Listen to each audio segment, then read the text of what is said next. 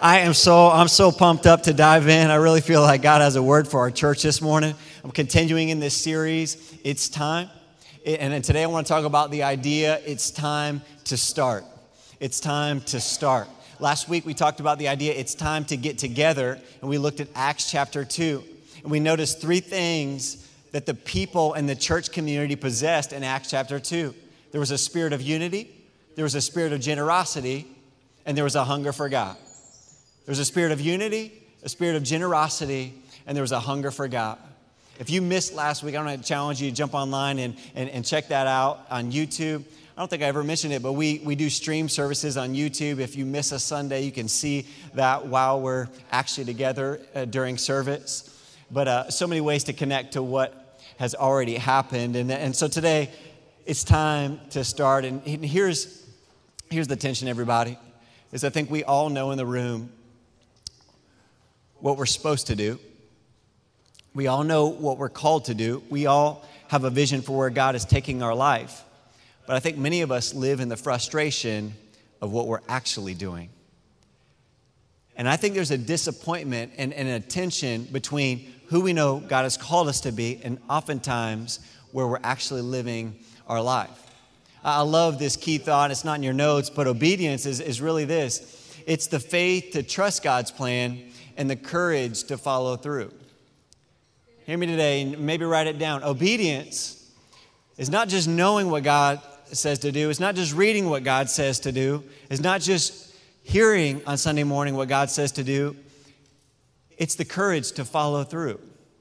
And I think many of us wrestle because I, I, deal with the disappointment so often of what I know God wants to do in my life and my flesh getting in the way my selfishness getting in the way. I, heard about, remind me of the, the guy who was having health issues and his wife begged him to go to the doctor. Finally, after, after much persuasion, the man agreed and he said, I'll go see the doctor. Let's get this over with. So they went in, waited. He was examined by the doctor, and then he left the office. He didn't wait for the evaluation, he just left immediately and, and waited outside in the car. He said, I did my part. Now you go in and find out what's wrong. The doctor told his wife, I have good news and I've got some bad news. What do you want to hear first? The wife said, Well, give me the bad news. The doctor said, In two weeks, your husband may die. But here's the good news you can keep him alive if, if you do the following. One, you make breakfast for him every morning scrambled eggs, biscuits and gravy, hash browns, and coffee just like he likes it. Two, he needs to stay away from exercise. So you need to up the chores you do, cut the grass, take care of any home repairs, maintain the cars, and take out the trash. I'm liking this doctor already, really. Number three, your husband's gonna need massive amounts of rest.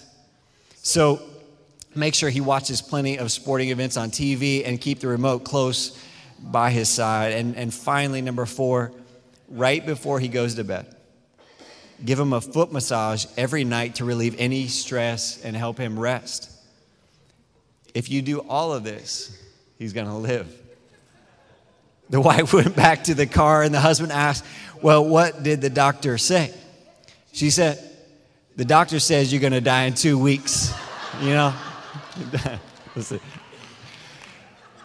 she, she knew what to do, but she wasn't following through with it. You, you see where I'm tying that in. Here, here's what I'm saying. We know, we know what we're supposed to do, but we struggle with the follow through. We struggle with living it out. I, I want to look at a story this morning. Whether you're new to faith or you've been following God for a long time, I'm sure you've heard this story probably at some point the story of Joshua. And I want to go to Joshua chapter 6. I want, I want to set it up just so you have a little context of what's going on. One of the most important battles in all of the Bible. And they're at this place of victory where God is about to do something unbelievable. And in Joshua chapter 6, God's about to download and give them the manual, the playbook for how He's going to let them overcome and conquer the city of Jericho. What we need to know this is that prior to Joshua being in this place, God had delivered Israel from, from uh, Pharaoh's reign in Egypt and They, they got out, crossed the Red Sea, but they wandered in the desert for 40 years. It was almost like God needed to remove a generation of people who were so full of fear and doubt and disbelief and raise up a new generation that was ready to go conquer. And so that here they are in Joshua chapter 6, ready to defeat Jericho. And it's important to note as well that, that what God was doing at Jericho was going to have a trickle effect into the whole nation. And so if they could conquer Jericho, it was like they had all of Israel. It, it was setting the tone and the framework for them possessing the land. And so verse 1, let's look together. It says this It says, The gates of Jericho were tightly shut because the people were afraid of the Israelites. No one was allowed to go out or in. But the Lord said to Joshua, and this line is so important, these words, maybe underline them or notice them. He says, I have given you Jericho, its king, and all its strong warriors. Here's what God was saying to Joshua I've already won the battle. All I need you to do is what I tell you to do. It, we've been talking about this for a couple of weeks. We fight from victory, not for victory. Let me ask how, how would it change your Monday if you knew you were going to win it? How, how would it change the way we walked into Monday? No, you know what? I don't know what that coworker is going to do, what the boss is going to say, what's going to happen to my car or my kids, but I know that God is for me, not against me, and, and I, I, I know that He's going to see me through it. It would give us the confidence and victory we need, and that's what God puts into Joshua. He goes on, he says this You and your fighting men should march around the town once a day for six days. Seven priests will walk ahead of the ark, each carrying a ram's horn.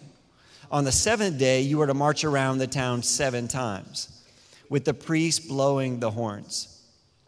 When you hear the priests give one long blast on the ram's horns, have all the people shout as loud as they can.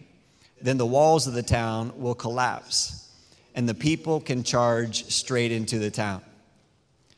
You say, why is God giving this, them this elaborate, kind of ridiculous plan for marching around? March around once a day for six days and, and then seven times on the seventh day. I, I think there's two reasons. Number one is this it's, it's, a, it's a reminder. It's like God is saying to Joshua and the people of Israel, the battle is mine. He didn't really need him to march around. He could have just destroyed it in one day or one second. But he, but he was saying this, guys, it, it's not really what you're doing.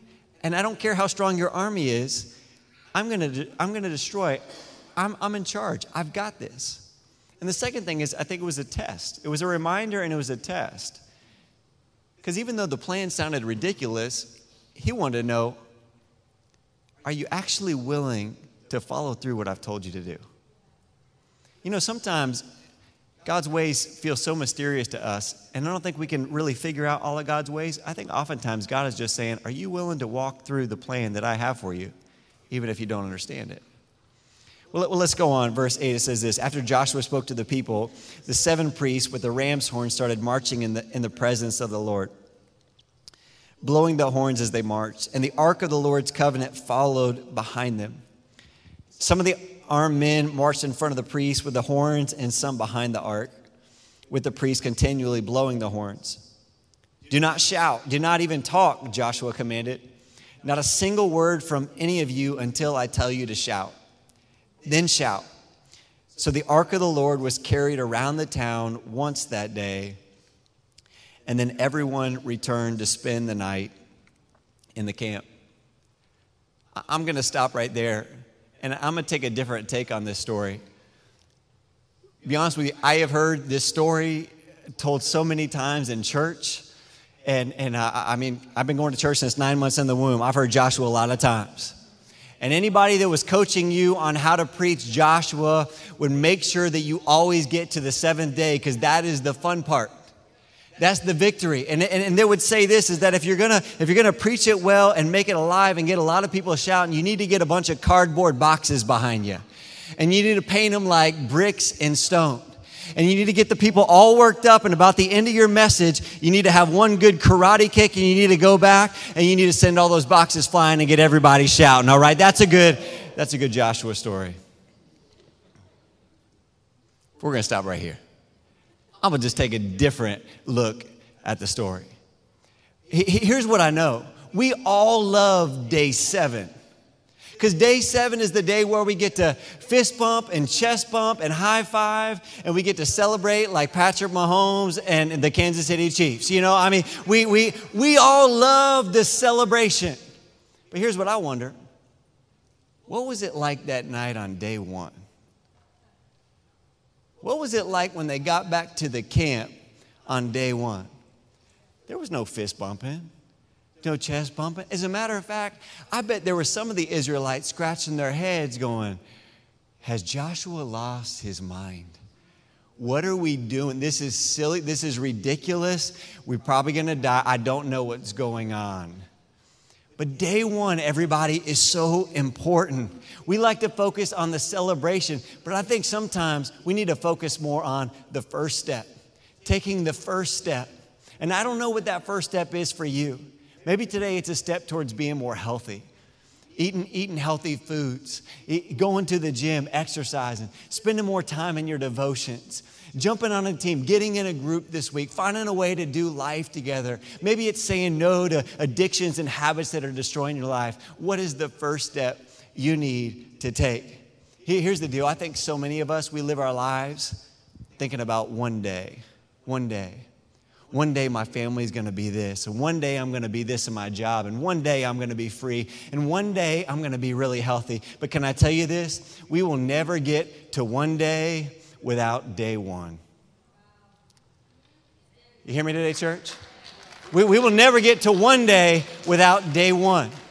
And for so many of us, we don't experience that day because of the overwhelming things in our mind and our life that are keeping us from actually taking the first step. I want to give you three things that are doing. Number one, one of the barriers, we live paralyzed by fear. We live paralyzed by fear. I tell you this fear is one of the big reasons the Israelites wandered for 40 years.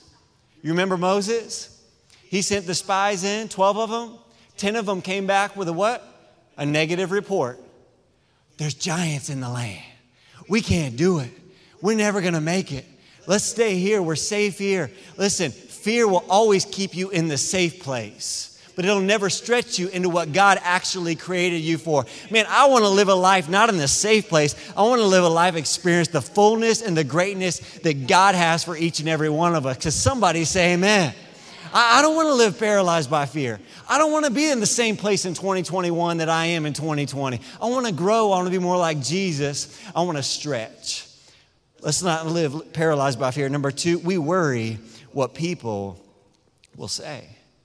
We worry what people will say. Man, what, what, what do they think about me? What if I live for God? What if I tell them about Jesus? What if I tell them where I go to church? What are they going to think? Who cares? Man, what if I cut my hair? Or the lady's gonna like it? What, you know, if I wear these shoes, does it look right? Who, who cares? We worry so much about what people say. Okay. Let, let, me, let me just help us real quick. Understand how powerful it is the way that people speak into our life and the way we, we, we think about it. If I was with you outside right after service, right before you were leaving, and I said, Hey, you've got green hair you would look at me like I lost my mind. And then you say, No, Pastor, actually, you're colorblind. I don't have green hair. You wouldn't go home and stress about that. You, you Oh man, Pastor told me I have green hair. You know, what's wrong with me? No, you're, you're emotionally disconnected from a fact that you know that isn't true, from something that isn't true. It would not bother you if I told you you had green hair because you know beyond a shadow of a doubt you don't have green hair. But if I was with you out in the courtyard after and I said, man, you're a selfish person. Why, why are you always caring about yourself? You're just a selfish person. You might take that a little bit differently. You might get home this afternoon and go, man, why's, why's Pastor calling me selfish? Maybe I need to get on a surf team and serve a little bit more. You know, I'm just, I'm just, I'm just. That's not the point, but I'm just saying. Let me just throw it in there while I'm making the point. Here's the deal it would affect you different, but here's the reason why it's not because of what I said. What, what changes us is not what people say about us, it's what we believe about what people say about us. Hear me, because it's real good. I don't want it to fly over your head. It, it, it's not what people say in our life that changes us, it's what we believe about what people say that changes us. I have the choice to let that get in my spirit and change me, or I have the choice to say, you know what? I'm not going to choose what people say, I'm going to choose what God says.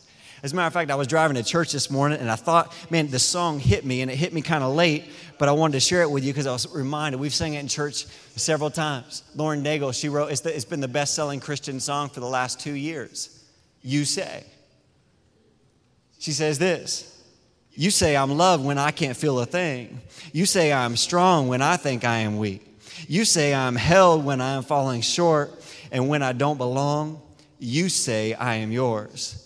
And I believe, and I believe what you say to me. Here's what I'm saying, church. I, don't want to let anymore what people or anybody says about me keep me from living the life that God wants me to live. I want to choose to listen to the right voices in my life. Can somebody say amen? It's fear, it, it's what people say. And number three is this we wrestle with doubt. We wrestle with doubt. I, lo- I love what Joshua says. He says this This is my command be strong and courageous. Do not be afraid or discouraged. This is how he starts out the conversation when he calls Joshua to go conquer the land. He says, For the Lord your God is with you wherever you go. You're, you're, you're going to have some days marching around the city where a doubt's going to come in your mind and go, I'm not sure if this is going to work.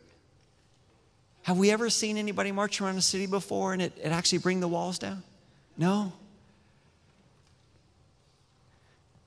And in your life this week, you're going to march around some hills and some, some obstacles and some struggles. You're going to know, God, is God with me? Does He know? Is He going to see me through this challenge? And all the while, we got to trust and not be discouraged or be dismayed. For the Lord your God, I love it, is with you. He's with you wherever you go. here's, what, here's what I'm saying. Man, this word has just convicted me this week. Wes, don't listen to the lies in your life that are keeping you from what I've called you to be and what I've called you to do. I want to use my gifts. I, I want our church to do everything we can to reach people for Jesus. Let's not sit on the sideline. Friday night after, after Zeal, we were leaving and, and Jen pulled out heading home with the boys. And I decided, man, I just had this, this, uh, desire for ice cream, everybody. Yeah, I did. And uh, I pulled right over here into Walmart. It's just dangerously close. It really is. And I'll tell you what, man, I got something I'd never had before. It, it was this, this vanilla ice cream with uh, waffle cone pieces that were covered in chocolate with, with caramel and, and, and, and some more chocolate. And then, uh, I mean, just all kinds. It was like the kitchen sink ice cream, just all kinds of good stuff in there.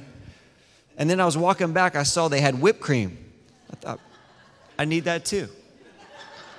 And I got whipped cream and I got ice cream. I got home and I had some ice cream, and it was just the, just the best time. I woke up before everybody else on Saturday morning and I walked out to the kitchen. And when I did, I looked and right there on the counter was the whipped cream bottle. I never used it on Friday night. And as I went to bed, I forgot to put it back in the freezer. Listen, I know it's just a dollar eighty, but my heart got sick to think about that wasted whipped cream right there, man. It just to see a dessert go bad just does my heart, man. It just messes my heart up. And I threw that thing away and I got over it pretty quick, but but I had this thought. How many of us have allowed fear and people's opinions and doubt to keep us sitting on the shelf and not living the life that God has called us to?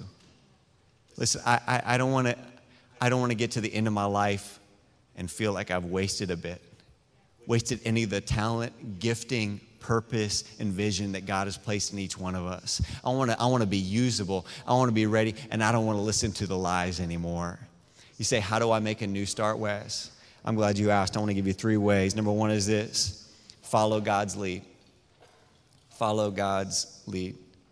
Here's what I noticed as I just look back and study the story is this they made sure of this.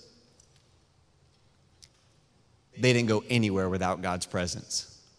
They didn't go anywhere without God's presence. Even before they got to this point, God had given them direction. He said, This, take the Ark of the Covenant with you and it's going to be your direction, your guide. Wherever you see the cloud by day and the fire by night, you'll know I'm there. Don't go anywhere in your life without me. Follow my lead. I love what Jeremiah says. He says, Obey me, and I will be your God, and you will be my people. Walk in obedience to all I command you, that it may go well with you. Number two, take the next step and take the first step. Take the first step. Believe this opportunity begins to open up when we start moving. I love what Paul says in 2 Corinthians says, we walk by faith and not by sight. We, we don't know exactly maybe the, the, whole, the whole path and the whole plan, but we got to start somewhere. We got to take the first step. It's amazing how God does his best work when we start moving. I, I was even thinking about, I had this moment. I went to the hospital in St. Pete on Friday to visit one of our teenagers man, a young boy named Samuel. Man, he, he started developing scoliosis, and they did a major, uh, really reconstructive back surgery where they put a, a bar or rod that went from the top of his back all the way to the very base of it. He, he walked in Wednesday morning to All Children's uh, five foot six and he's leaving this weekend five foot eight and a half. He just gained two and a half inches, and he's healthy. And I, I, I, yeah, I love it. I'm so proud of Samuel and what God has done in their family, and just had the best time with them. And Friday, I, I walked in. He said, "Man, we've we've already walked around the hall two times." I couldn't believe it. I mean, just in that short, just two days, they've already done the surgery and back. It, it's, it's amazing. And, and Samuel was so excited about getting back to church. And while we're having the conversation, I looked at his dad, Vincent, and I said, Man, so are they going to. Are they going to give him a wheelchair or what are they going to do to kind of help get him around? I said, No. They want him walking. They're, they're not going to use the wheelchair. Every time he gets up, we want him walking. I said, Vincent, man, this, this is like an illustration for my message this weekend. Thank you so much. So often, we think about the comfortable place, the place of safety.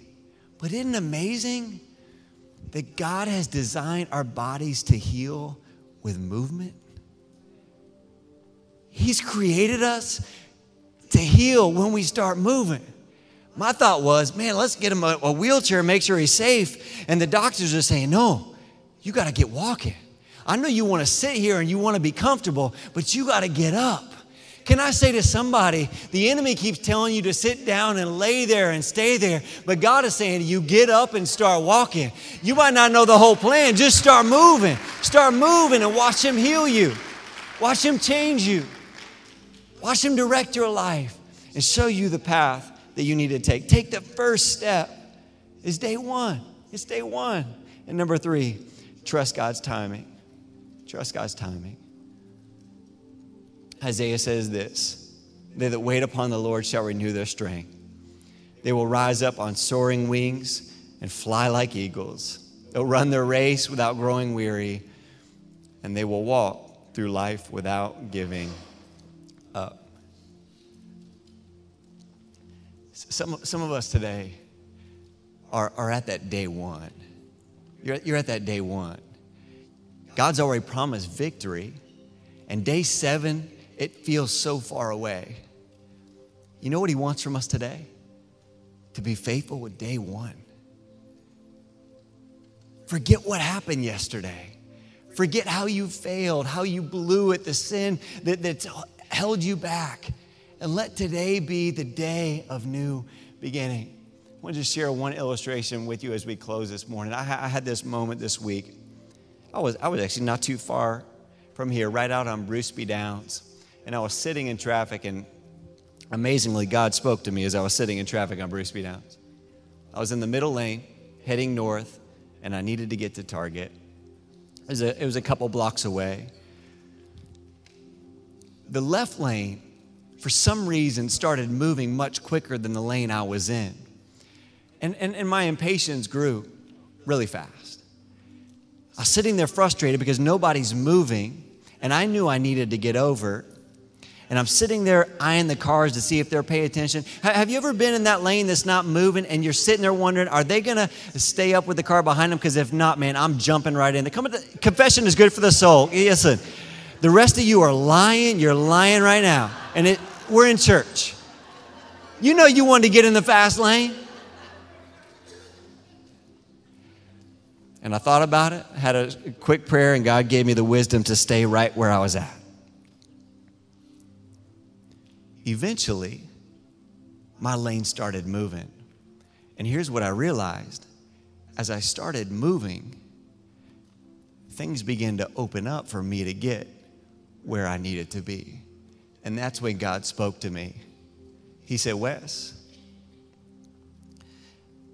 sometimes you're in a place where you see where you are and you see where you want to be. But in order to get from where you are to where you want to be, you got to start moving first. You can't get to where you want to be standing still. Here's what I'm saying to somebody. Some of us are living frustrated because we want to be over there and we're stuck right here. And what God is saying, if you want to get over there, you need to just take the next step in the right direction. And I'll begin to work on opening the doors you need to get where you need to be. Do you hear what I'm saying today, church? I'm saying take the first step. Man, start getting healthy today. Man, start spending time in God's Word today. Find community in a connect group today. Take the first step and watch God begin to open doors and move you right into where He wants you to be. If you believe it this morning, somebody say amen. Amen. I believe He wants to do that in her life. And I don't know how that speaks to you, but I'm praying today as we go to God that He'll challenge us to take the first step and move towards Him. Would you just pray with me as we close?